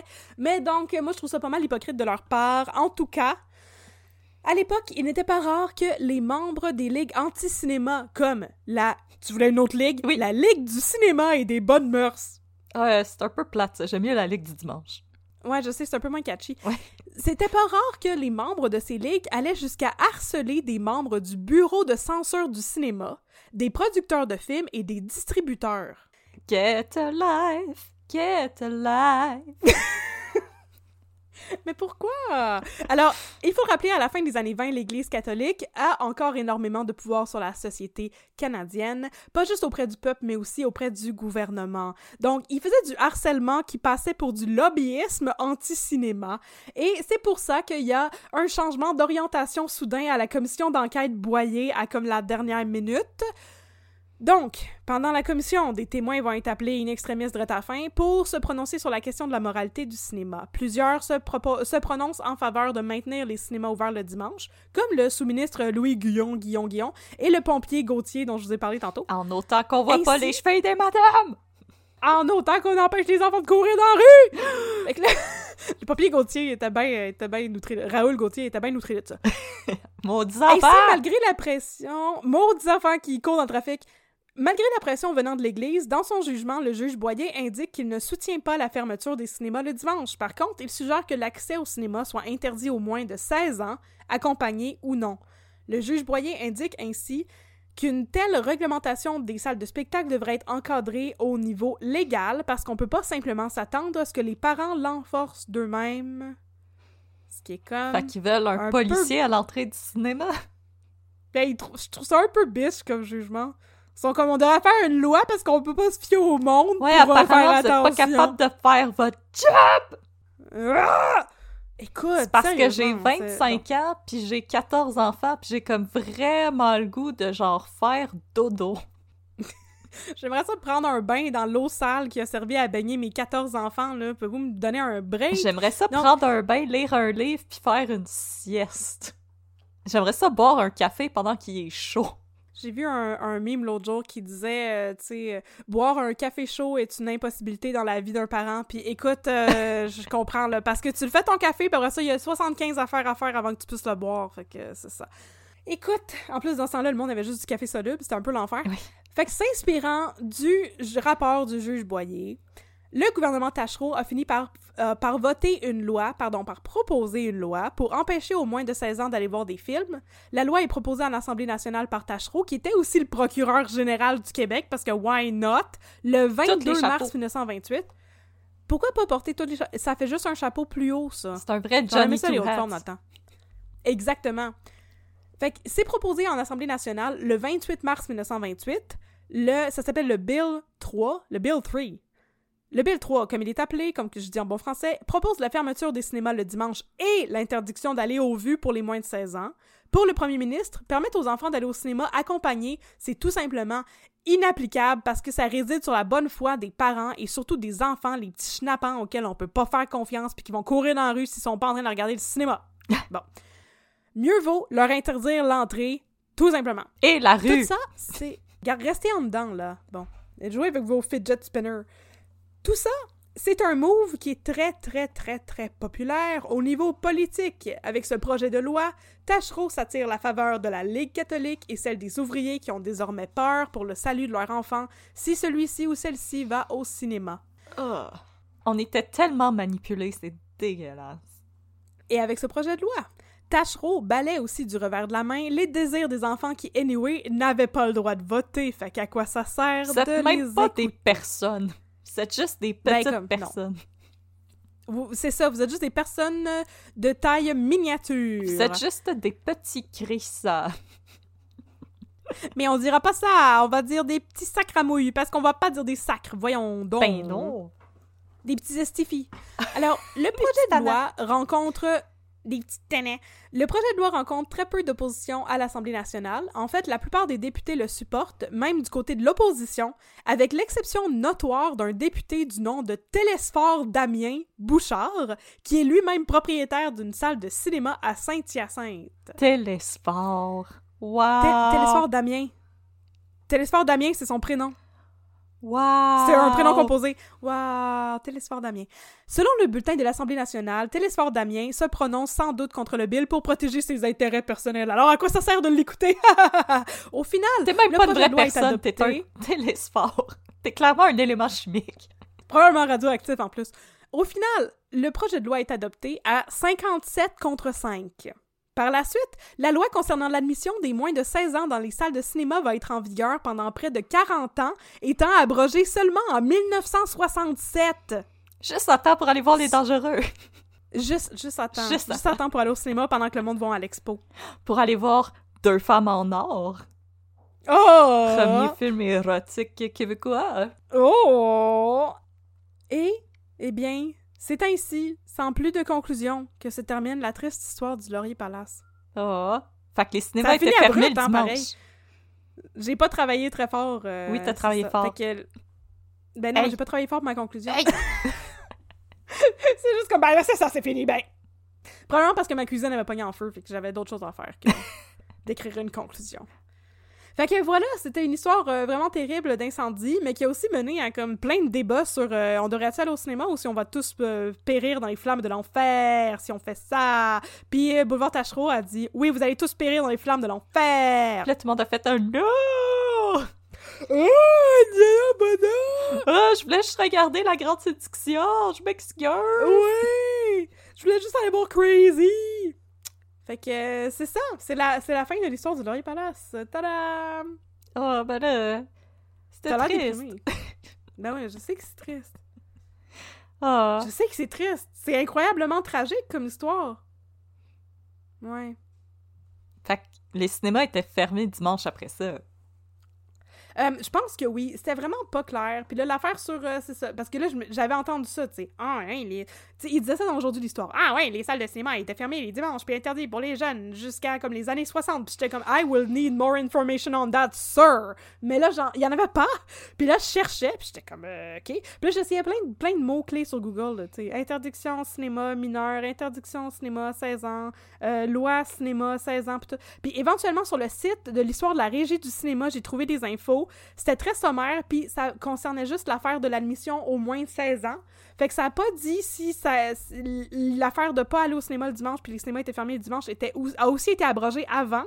Mais dans tous les cas, c'est l'affaire de pas aller au cinéma pour les moins de 16 ans qui a été abrogée en 1967. Ah, fait que pas de cinéma l'amour le dimanche, guys. Non, c'est ça. Faut aller euh, remercier Jésus pour toutes les belles choses qu'on a dehors. Les cinémas l'amour, c'est euh, juste pour euh, les adultes consentants. Eux autres, eux autres, ils pouvaient y aller, mais pas Ah. le dimanche, c'est ça. Pas dimanche, pas dimanche. Mm-mm. Le dimanche, on va aller se toucher en écoutant la messe. Non, la ligue du dimanche, ça va arriver chez toi par comme Hey! Êtes-vous en train de vous toucher? Hey! ah! Occupe-toi de tes enfants qui n'aiment pas des dans le trafic! Hey! Fait que c'est ça, c'est ça mon histoire sur le Laurier Palace. Ah. Bon, mais tu Ouais. veux-tu une autre blague? Ben, comme pourquoi pas, là. On peut en discuter aussi, là. euh, de qui tu penses que c'est la faute, puis euh, c'est ça, une chance qu'il n'y avait pas de racisme contre les frères Lawan, puis c'est ça, on peut discuter de tout ça. C'est comme vraiment déprimant comme cas, Ouais. hein. Ben, Ouais, hein, ah, pourquoi j'ai pas juste des cas drôles? Est-ce que c'est parce que le crime n'est pas toujours drôle? je sais pas, c'est quoi le crime? Ben, je sais pas, mais la, com- la commission d'enquête, le rapport du coroner a statué là-dessus, c'était quoi le crime? Le crime était la négligence. Oh là là! Euh! Ben, je sais pas, la responsabilité, je pense que définitivement les propriétaires du cinéma de pas avoir mis en place les règles de sécurité, je veux dire, la porte qui ouvrait pas, c'est vraiment dangereux. Ouais, mais la porte qui ouvrait pas, là, c'est parce que si c'est la théorie de la porte était bloquée par une autre porte, fait qu'elle était pas capable d'ouvrir, là, encore une fois, c'est un accident, c'est pas de leur faute. Moi, je trouve que c'est beaucoup des zones de gris, cette histoire-là. Ouais. Je voulais comme pas trop me prononcer, mais c'est ça. Euh, tu sais, négligence, c'est pas, c'est pas négligence comme euh, mourir en conscience, là. Non, c'est vrai. Tu sais, il y aurait peut-être eu de la négligence, mais je veux dire, si. Il peut pas s'attendre non plus à ce qu'il y ait un stampede les escaliers pour sortir. Puis c'est plus à la ville de s'assurer que les cinémas appliquent des consignes d'évacuation en cas d'incendie. Peut-être que ça existait même pas des consignes d'évacuation en cas d'incendie comme qu'on faisait quand on était en maternelle, qui m'a complètement traumatisée.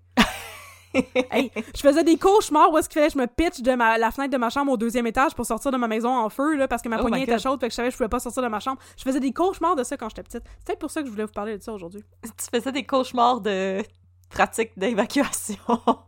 De Evacuation Drill, oui, c'est pour vrai. Mais c'est ça. Fait que, regarde, euh, moi, je trouve que la responsabilité là-dedans, premièrement, la responsabilité, elle est zéro sur les enfants qui ont sneak in le cinéma, Non. zéro sur les parents qui ont... Tu sais, je veux dire, même s'il y avait eu des adultes accompagnateurs, ça aurait pas aidé à débloquer la porte qui était jammée, puis Ben à non, faire que t'aurais voulu monde descende euh? dans un... Tu sais, calmez-vous les enfants, calmez-vous, descendez en ordre et tout, puis ils se font comme piétiner par 15 enfants, là. Je veux dire, ça aurait, ça aurait pas aidé grand-chose, là. Tu sais, parce Mm. que la loi de la de- des enfants accompagnés, là, c'était comme 13 ans et plus, là. C'est très, en tout cas, il me semble que c'était ça, il me semble que je le dis au début de mon script, c'était 13 ans et plus, puis sinon, il fallait que tu sois accompagné, puis comme, tu pourrais être un parent, puis emmener, genre, 15 enfants d'en bas de 13 ans au cinéma, puis là, tu respectes la règle, puis on n'est pas plus avancé. Ben Fait non. que je trouve pas que c'était la faute du cinéma, c'était pas la faute de la loi, c'était pas... Tu sais, c'est un... Des fois, un accident, c'est un accident. C'est comme... C'est c'est plate. C'est un peu comme Mégantic. Ou est-ce que, justement, tu sais, on s'était fait écrire, là, par du monde qui venait de la ville de Mégantic, puis était comme, on les porte pas responsables, le conducteur de train, puis, tu sais... C'est un accident. accident, c'est un accident, C'est vraiment triste ce qui est arrivé, mais comme c'est un accident, l'erreur est humaine. Ouais. Tu sais, oui, des fois, l'erreur peut avoir des grosses conséquences, mais en même temps, on peut pas tout prévenir tout le temps sans arrêt. On fait notre mieux parce que, je veux dire, j'imagine, mais là, je parle un peu à travers mon chapeau, j'imagine qu'à l'époque, le code du bâtiment, il devait pas être euh, exister Écoute- ou être en place ou être rigide. Ouais, non, écoute, ça, je, je sais pas pantoute, là. C'est euh, c'est effectivement une super bonne question. parce que les cages d'escalier sont clairement étaient clairement pas réglementaires, mais je veux dire maintenant c'est à ça que ça sert le code du bâtiment, à s'assurer que tout est réglementaire, que les gens peuvent sortir de façon sécuritaire. Aussi, ça te prend des, euh, des sprinklers, faut tester tes... Les sprinklers, je m'excuse, je trouve pas le mot en français, je suis vraiment désolée. C'est pas des gicleurs? Ah oui, c'est pour les, euh, les jardins, Faut- là? OK. Faut t'assurer que les gicleurs fonctionnent. Il y a... Puis les pompiers viennent faire un tour une fois de temps en temps pour s'assurer que tes gicleurs fonctionnent. Fait j'ai l'impression Mhm. qu'à cette époque-là, ça devait pas être... Ça existait. Soit que ça existait juste pas, ou c'était pas mis en place carrément, là. Non, c'est ça, effectivement. Puis, euh, ouais, c'est ça. Je pense que, écoute, j'espère que je l'ai bien raconté. Moi, j'ai trouvé que c'est une histoire particulièrement triste, puis je voulais pas. J'ai lu beaucoup de témoignages et je voulais pas vous mettre tous les témoignages parce que je trouvais ça trop triste. Euh, c'est ça, je vous ai parlé d'un pompier qui avait perdu ses enfants. Je veux dire, euh, il y avait beaucoup des pompiers qui étaient sur la scène, qui euh, entendaient qu'il y avait des enfants en dedans qui pleuraient, puis après ça, les enfants pleuraient plus, puis ils capotaient, puis essayaient de défoncer les portes, mais ils pouvaient pas, parce que justement, si c'est l'affaire de la porte qui ouvrait vers l'intérieur, là, ça, ça avait l'air d'être ça dans cette version-là, mais ils étaient pas capables d'ouvrir la porte parce qu'il y avait trop d'enfants entassés l'autre bord, puis c'est pour ça qu'ils ont décidé, les pompiers, en 1927, qui devaient pas avoir l'équipement qu'il y avait aujourd'hui, là, de rentrer dans le building plein de fumée pour défoncer un mur. C'est... c'est... Ces hommes-là, là, c'est des héros, là. C'était tellement, tellement, tellement triste parce qu'il y en avait qui sortaient, qui évacuaient leurs propres enfants. Il y avait des parents qui avaient réussi à comme arriver à temps, qui sortaient leurs enfants, qui étaient comme, qui avaient perdu connaissance dans le lobby, par exemple, comme j'ai raconté avec le petit Ernie Fitzpatrick. C'était absolument crève-cœur, les témoignages de ça. Puis moi, mon but, c'est pas nécessairement de vous faire brailler. J'espérais plus vous intéresser avec euh, tout l'aspect politique et catholique de la chose. Ben, que c'est ça, j'espère que vous avez aimé ça. Voilà, c'était ça, c'est une meilleure conclusion finalement. Voilà. Mais je veux dire, pour ce qui est de la Ligue catholique, la Ligue du dimanche, etc., c'est tellement comme l'art de détourner une conversation. C'était c'était pas ça la question. La question, c'est pas on devrait-il aller au cinéma le dimanche? La question, c'est il devrait avoir des règles sur les bâtiments pour qu'on puisse sortir rapidement en cas d'urgence? C'était ça la question. Puis écoute, je l'ai pas vu dans les journaux ni rien parce que j'ai pas euh, mes sources c'était pas cette fois-ci, c'était pas des journaux de l'époque. Euh, tu sais à part la patrie, mais j'ai pas lu énormément de journaux de l'époque, c'était plus comme des affaires récapitulatives comme l'article de, de Magda Farney, mais j'ai pas vu que l'église avait utilisé l'argument de ben s'il y a un incendie puis qu'il y a plein d'enfants qui sont morts, c'est parce que vous êtes des pêcheurs et pêcheresses, ce qui était comme pas mal ce qu'ils avaient utilisé pendant l'épidémie de variole. Je pense que l'Église s'est gardé une petite gêne parce que c'était des enfants qui sont morts. Mais comme dans un autre cas, si ça avait été n'importe quoi, genre un cabaret qui pogne en feu, puis il y a plein comme de travailleuses du sexe, puis de, de dealers de dope qui crèvent, probablement que l'Église aurait sorti cet argument-là pour dire « Mais c'est de leur faute, c'est le péché et c'est Dieu qui les a punis. » Fait que je suis comme contente qu'il ait l'air de s'être gardé une petite gêne, parce que ça aurait été vraiment de mauvais goût. Très mauvais goût. Je suis aussi étonnée que le racisme n'a pas euh, mis son nez dans la conversation quand on s'est rendu compte que les propriétaires euh, ne venaient pas d'ici. Mais, tu sais, en même temps, je veux dire, les propriétaires, c'est un gros... Ben, pas en même temps, je veux dire. C'est un gros success story, là. C'était, c'est ça, des immigrants syriens qui étaient venus ici. Ça faisait 15 ans qu'ils étaient là. Il y avait des business. Tu sais, c'est comme c'est une, belle histoire d'immigration qui a juste été euh, entachée par un accident regrettable. T'sais, ils ont pas essayé de tuer plein de monde, les frères Lawand, là. C'était vraiment... En tout cas... Ils n'ont pas, pas intentionnellement rendu leur cinéma dangereux, c'est juste parce que c'est l'inconscience du monde, là, comme le fait de fumer dans une salle de cinéma avec le celluloïde, puis tout, je veux dire, euh, le monde, il avait juste pas pensé à ça, là, en tout cas, voilà. Bref, je me porte à la défense de tout le monde, sauf l'Église. Ouais, ben l'Église a pas besoin de d'être défendue. Il y a bien la masse de monde qui défendent déjà l'Église à mon goût, fait que je vais défendre d'autres gens. Moi, je suis comme Robin des Bois. Robin des Bois. On va défendre des frères. Je suis comme... Je suis comme qui, moi? Est-ce que je suis comme euh, le frère Toc? T'as trop de cheveux pour ça. Oh! Merveilleux! Je suis peut-être le shérif de Nottingham. Ben non, c'est le méchant. Ouais, ouais, je sais, mais c'est peut-être moi la méchante. Ben non, C'est pour ça que le monde nous envoie des lettres d'insultes, Audrey, c'est pour ça. Non, c'est parce qu'on est des femmes. Des femmes! Oh, je l'ai dit! oh, je me prononcerai pas là-dessus, mais je partage ton sentiment. Eh, eh, eh. Bon ben. Hashtag racisme. Merci. Non, hashtag, hashtag, hashtag sexisme. C'est quoi hashtag racisme? Hashtag misogynie. Excusez, là, je fais pas partie du monde qui pense que les personnes blanches sont persécutées parce qu'elles sont blanches, là. C'est un accident. je me suis trompée, trompé je me suis trompé de quelque chose de rare, là. Hashtag, ouais, c'est ça. Bon, ben, merci Catherine pour cet épisode triste, mais très intéressant.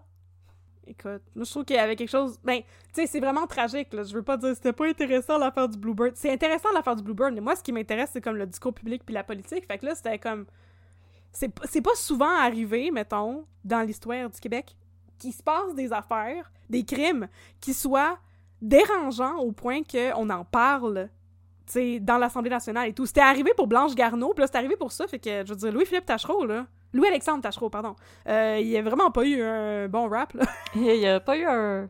Il, a pas eu son mandat au bon moment, là. Il a pas été chanceux tout, là il y avait comme plein, plein de crimes qui faisaient jaser au niveau politique, là, ce qui est... Euh, c'est ça. Mais c'est correct, après, il a pris sa retraite, puis il est allé, euh, il est allé creuser un boulevard. il est allé ouvrir le boulevard Tachereau, qui nous permet maintenant de circuler très, euh, très confortablement entre la Prairie et le pont Jacques-Cartier. Wow! Sightseeing! Wow! Fun sightseeing! Ah! Oh, des salles de bowling abandonnées! Ah, le Palladium! Des magasins de meubles! Des magasins de matelas! Plein de restos asiatiques! Le ah! Resto Bar Grill! le Terminus Panama! Wow! oh, écœurant. Alors, euh, c'est ça. Merci beaucoup de votre écoute. Merci, chers auditeurs, d'avoir été avec nous. Je te laisse faire l'outro, là. Ça, ça, ça, part en couille, mon, pas le ma job. mon outro, là. Oh, excusez, excusez. Merci beaucoup, chers auditeurs, d'avoir été parmi nous, malgré le fait que nous sommes deux femmes. oh! C'est bien regrettable, mais c'est pas de notre faute. On n'a pas fait exprès. Non, c'est pas de notre faute. Alors, si vous aimez ce que vous avez entendu, on vous encourage à nous suivre sur les réseaux sociaux. Nous sommes sur Facebook, à un peu de crime. Nous sommes sur Instagram, à un peu de crime dans ton café. Vous pouvez aussi nous écrire si vous aimeriez nous suggérer un café à déguster ou s'il y a un crime dont vous aimeriez que l'on parle. Écrivez-nous au un peu de crime à gmail.com. Vous pouvez aussi nous envoyer des messages privés. Ça nous fait toujours plaisir de vous répondre. Si vous avez envie de mettre... Et de faire des bruits de bouche dans le micro. ok, excusez. Si vous avez envie de mettre un peu de crime dans votre garde-robe, nous avons une boutique Etsy etsy.com baroblique un peu de crime où vous pouvez vous procurer de la marchandise designée par yours truly et qui est Yours truly. et qui est produite au Canada. Alors, pas à- d'inquiétude à avoir avec les frais de livraison. Et il y a très peu de temps, on a eu un problème parce que ils ont fait une tasse qu'ils ont shippée et la tasse était cassée et la compagnie, notre tierce partie, notre compagnie euh, qui, euh, qui, qui- est collaboratrice, a remplacé la tasse sans frais et l'a renvoyée. Donc c'est vraiment une super bonne compagnie avec laquelle on fait affaire et euh, c'est ça, n'hésitez pas s'il y a des, des questions, des plaintes ou si justement vos tasses arrivent cassées, il faut nous le dire là parce que on peut on peut leur écrire, on peut arranger la situation. Voilà. Nous autres on est meilleurs que Post Canada. On va vous donner un service à la clientèle exceptionnel. Mhm. Mais sinon, si vous avez envie de nous encourager, Catherine et moi, à continuer à rester indépendantes, vous pouvez vous joindre, All the women who are independent. vous pouvez vous joindre à notre Patreon. Alors, Bon, Patreon. pas down pour chanter du Destiny's Child, j'ai compris. Ah, je m'excuse, je te concentrée. Mais je connais pas les paroles aussi. C'est correct, c'est moi qui te dérange. Dans ma tête, les paroles, c'est comme like that. Like that. Like that. Like that. Voilà, c'est exactement ça, Nous les aussi, paroles. on est, on, on est comme les enfants de la destinée, nous autres aussi. On est un peu coucoune, mais c'est correct. Alors, si vous aimeriez nous encourager monétairement pour qu'on continue de vous chanter des belles chansons, veuillez vous joindre à notre Patreon. Patreon, c'est une plateforme de patronage où vous pouvez contribuer selon un montant qui vous convient pour que Catherine et moi on puisse continuer de faire des épisodes de podcast et se payer un café une fois de temps en temps. Alors, nous avons Ah. divers tiers que divers euh, Tiers. divers tiers auxquels vous pouvez vous abonner pour avoir euh, différents avantages et nous allons vous les nommer maintenant. Alors, pour 3 dollars, C'est moi qui fais ça? tu peux le Ah. faire. Moi, je voulais chanter Money de Pink Floyd. Kitching! Alors, le premier tiers, c'est une affaire à trois piastres. Non, attends, je vais les ouvrir, là. Bon, Catherine pas organisée qui fait juste focuser sur chanter du Pink Floyd. Priorité, priorité! Money!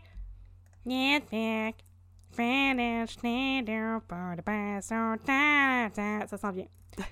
OK! C'était la chanson d'attente. Vous avez aimez-vous ça? On a mis en attente. Vous saviez même pas, vous en êtes même pas rendu compte. Si vous voulez que je fasse semblant de vous chanter du Pink Floyd un peu plus, vous me le direz, ça va me faire plaisir. Alors, le premier tiers, elle s'appelle Le Petit Espresso. Il coûte 3 par mois et vous avez un shout-out en ondes. C'est plus comme un don symbolique pour nous montrer votre soutien. Pour 5 par mois, vous avez un shout-out en ondes et c'est tout. Non, c'est une blague! Vous avez quelque chose de plus. Vous avez accès à notre communauté sur Discord. Si ça vous tente de venir jaser de jolies tasses, de bonnes TV, de bons livres et bientôt de bonne musique parce que j'aimerais ça partir un channel Discord où est-ce que je peux chanter des tunes de Pink Floyd. Venez vous joindre à nous sur Discord. On a beaucoup de plaisir et on est là pour jaser avec vous, vous envoyer des photos bizarres puis ah, aussi des photos de chats qui portent des habits. Cette semaine, c'est ça qu'on faisait? Oui. Montrez-nous vos chats! C'est beaucoup, beaucoup, beaucoup de fun. On vous invite. Ensuite, nous avons le Fancy Flat White pour 10 par mois. Vous avez accès à tout cela, mais aussi à nos épisodes une journée en avance. Qu'est-ce qui fait mon bébé, là? Entendez- T'entends-tu le, le bang, bang, bang? Ouais. Je pensais que c'était de mon côté. Qu'est-ce que tu fais, Isaac? Non, non, c'est de mon bord. Euh, donc, euh, vous avez accès à nos épisodes une journée en avance, ainsi que accès à un contenu bonus quatre fois par année, une fois par saison. Jusqu'à date, on a un épisode euh, bonus disponible pour l'automne et on vient juste d'enregistrer notre épisode bonus de l'hiver qui fait un whopping deux heures et demie. C'est vraiment... euh, Vous en avez pour en votre avez pour argent votre et on était en extra forme. Il était rigolo. On a eu du plaisir. Il y avait beaucoup plus de jokes qu'aujourd'hui parce que c'était pas vraiment approprié de faire des jokes sur euh, les enfants qui brûlent. C'était plus approprié même, de faire des jokes. euh. J'ai goût de me sacrer une baffe. C'était plus approprié de faire des jokes d'enfants qui meurent de la petite variole. Non, c'était pas mieux. Ah, c'était dégueulasse. Ah, ah, ah, ah, Ah, ah, pas ah, ça, la petite variole. Ah, ah. Et finalement, pour 15 par mois, il y a le succulent Cold Brew. Vous avez accès à tout cela. En plus, vous recevez un paquet de trois autocollants un peu de crime designés par yours truly, Audrey, pas moi, euh, parce que moi, j'ai pas ce talent-là. Et ce sont des, des autocollants exclusifs, de nouveaux autocollants. Et vous avez aussi 10% de rabais dans notre boutique en ligne, ad vitam aeternam. Pour vous Ah! gâter. Donc, si vous voulez changer, puis l'affaire, c'est que c'est fun, vous pouvez facilement sauter d'un palier à l'autre. Donc, si à un moment donné, vous vous dites, OK, ben là, j'aimerais ça entendre tous les épisodes bonus, puis avoir 10% de rabais pour faire une commande, vous pouvez passer à 15 par mois pour un mois, puis euh, nous lancer votre argent par la tête et ensuite euh, baisser à n'importe quel autre montant que ça vous tente. Vous pouvez facilement passer d'un à l'autre. Et si vous avez des questions, des commentaires, euh, si vous comprenez pas trop comment ça marche, Patreon, vous pouvez nous écrire. Puis nous autres, on comprend peut-être un peu mieux comment que ça marche, mais on peut pas le garantir. On n'est pas des expertes, mais on a une personne qui s'est abonnée ce matin avant qu'on enregistre. Ah! Alors, euh, tu as droit à ton shout-out à toi tout seul. Jérémy, merci beaucoup de t'être rejoint à notre Patreon. On espère que tu vas aimer ce que tu vas trouver.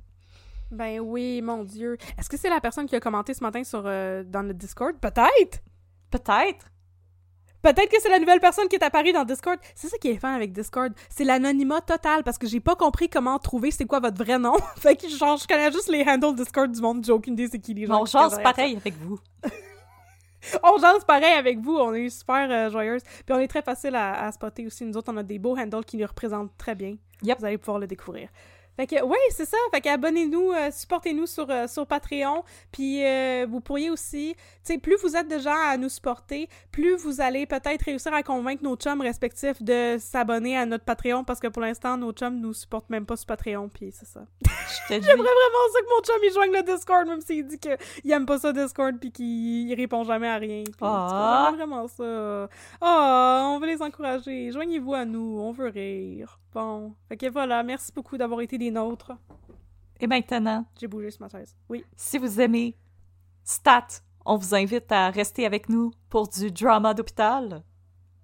Mhm. Et si vous n'aimez pas ça, c'est correct. C'est votre droit, c'est votre vie, c'est vos choix. On vous dit à dans deux semaines pour plus de crimes et plus de café.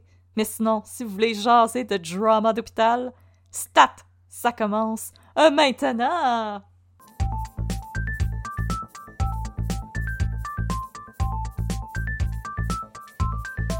Docteur Audrey, Docteur Audrey! Docteur Catherine, Docteur Pa- Catherine, qu'est-ce qui se passe-t-il? Ah, je sais pas, c'est quoi qu'on raconte? J'ai oublié, je pensais que c'est toi qui racontais! J'ai oublié! Oh non! Ben mon dieu, on est vraiment bien organisé. Wow. Fait que là, pendant que je vérifie de quoi qu'on va vous parler aujourd'hui, euh, je vais monter sur le vélo stationnaire puis faire comme beaucoup de vélos stationnaires parce qu'en fait, je suis une boulimique. Non, c'est une joke. Docteur Catherine, Docteur Catherine!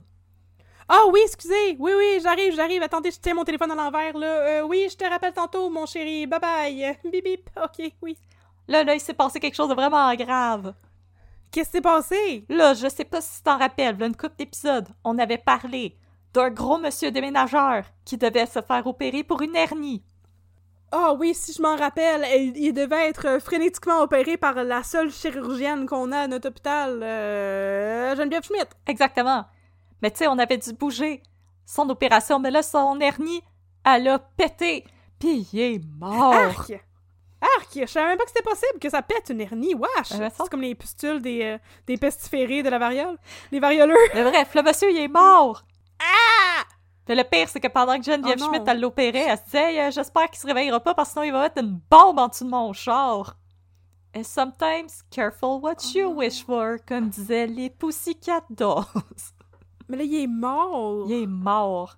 Ah, mais c'est dommage triste. Il est mort. à- Ah, c'est triste. C'est très triste. Il est mort! Mais non, il est mort. C'est triste. Ça vient de me, ça vient de me, me rattraper, là. Mais là, Je pense que j'ai pris trop de fentanyl sur mon lieu de travail, là. Je suis pas capable de. I'm flying high. I'm flying high! Je suis pas capable de compute qu'est-ce qui arrive dans l'hôpital. Mais là, les Oui. déménageurs qui travaillaient pour le monsieur qui s'appelait Brother, fait que sa compagnie s'appelle Big Brother, c'est quand même un bon jeu de mots, j'applaudis. Nice. Ils, Mathieu Baron approuve. ils veulent, Ha! ils veulent la revanche. Ils veulent la rédemption, comme Marc Arcan. Ben là, oui, exactement. Fait qu'ils décident qu'ils vont venger leur bro. Ah, Un, petit- un petit peu comme Marc Arcan. C'est vrai qu'il y a un Marc Arcan Energy, eux autres. ouais. si Ouais. Marc Arcan c'était parti d'une compagnie de déménagement, fait que là, pour se venger, ils vont saccager la maison de Geneviève Schmidt.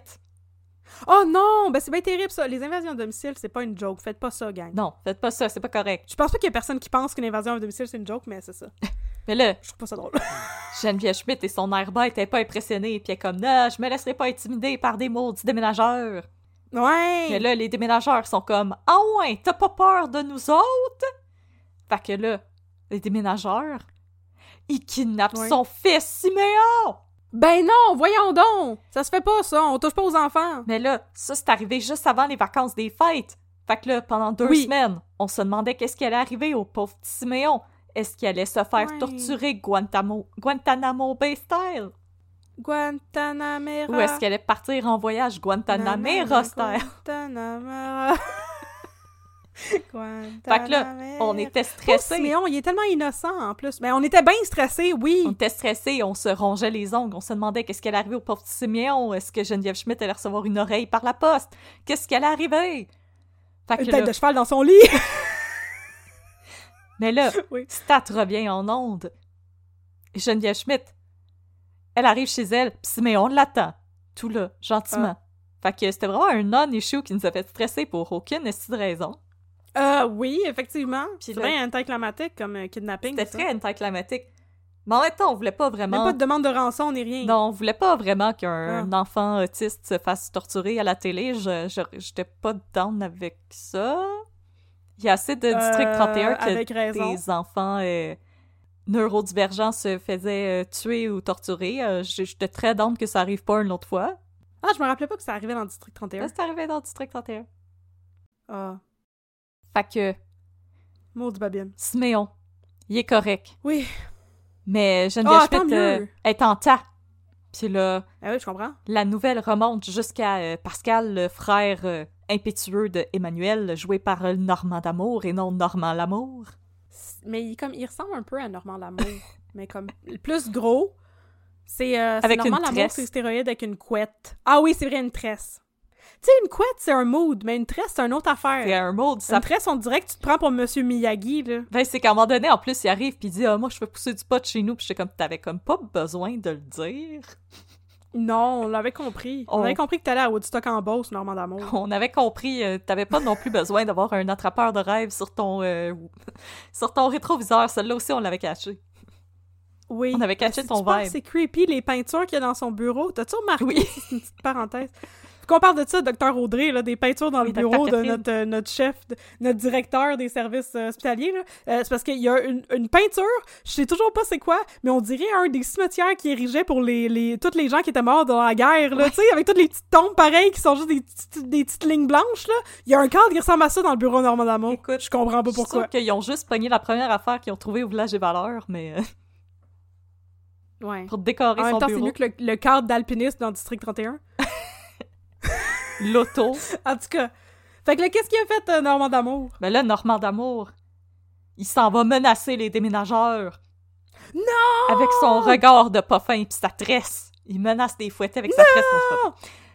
Mais là, les déménageurs sont pas impressionnés. Ils sont comme on n'a pas peur de toi, Normand d'amour, parce que on a participé à un Joker quiz sur Zoom pis t'étais un petit peu pompette.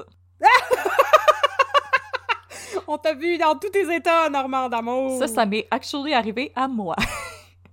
Ah, nice! Bravo, Docteur Audrey. Ah, Normand d'amour, un petit peu pompette qui chante du euh, rock voisine, là, Hmm, sur Zoom. Ça doit être beau. Je suis pas capable de chanter une tonne de rock voisine drette de même. C'est juste les tunes de Pink Floyd. Oh. Ok, vas-y. Fait que là, Oh! Mais là, les, les déménageurs, ils ont pas appris leur, euh, leur leçon. Fait qu'ils décident de- d'utiliser ces tailles avec un un criminel quelconque qui l'a sauvé du cancer, apparemment. J'ai pas trop compris c'était qui, ce gars-là. Fait C'était un chef de mafia qui a dit. Ouais, hein? OK. Why not, écoute.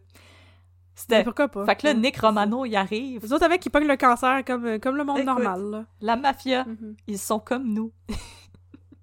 They are just like us. They're just like us. Maf- mafia, they got problems Si too. tu, They're just like us, except c'est les mafieux. si tu vois un mafieux, fais-lui un bonjour. Lui aussi, il passe une mauvaise journée.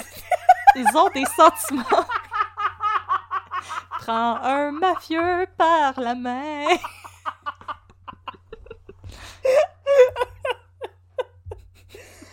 Fait que là, Oh, le mafieux dit à Normand d'amour, parce que tu m'as traité comme un humain, même si je suis un mafieux, je vais te rendre un service. fait que là, il y a une gang de goons pas beaucoup! qui vont péter à gueule aux déménageurs du démol. Non!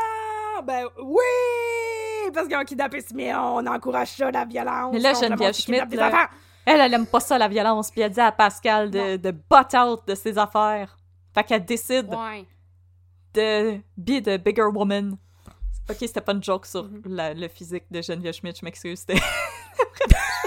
Faut-tu reprendre ce joke-là? m'excuse! Oh non, c'est vraiment dans le sens de être the bigger person. Je m'excuse! C'est correct! Mettez-moi pas des mots dans la bouche! Bon. Fait qu'elle décide d'être la plus grande des deux. Puis elle va voir la femme Oui. du monsieur qui est décédé. Puis elle dit comme, qu'est-ce que tu veux? Tu veux-tu de l'argent? Qu'est-ce que tu veux? Puis la Mhm. madame a dit, moi aussi, je veux juste la paix. Les déménageurs, ils ont fait ça sans ma permission. Je suis vraiment désolée. Puis Geneviève Schmidt a dit, oh my god, toi puis moi maintenant, on est des hashtag sisters for life. Fait qu'elle décide qu'elles vont combattre ensemble contre les déménageurs de l'enfer. Et le lendemain, Yes! Geneviève Schmidt annonce à tout le monde que ses problèmes avec les déménageurs du démon sont réglés parce qu'elle a prêté sa femme de ménage à la madame. Oh, oh, wow! Oh, oh, wow! Fait que si présentement vous avez des Wow. problèmes avec quelqu'un, Louisie, votre femme de ménage. Parce que les mafieux, c'est des personnes, mais pas les femmes de ménage. Les femmes de ménage, on peut juste les chipper à droite à gauche. Oh, ça me rend mal à l'aise, cette histoire-là. Ceci est une blague. Les personnes de ménage font un travail dont on a de besoin et elles méritent d'être traitées avec respect. Euh, oui, je sais même pas pourquoi on aurait besoin de mentionner ça, mais ça, ça, ça tombe sur le sens, mais en tout cas.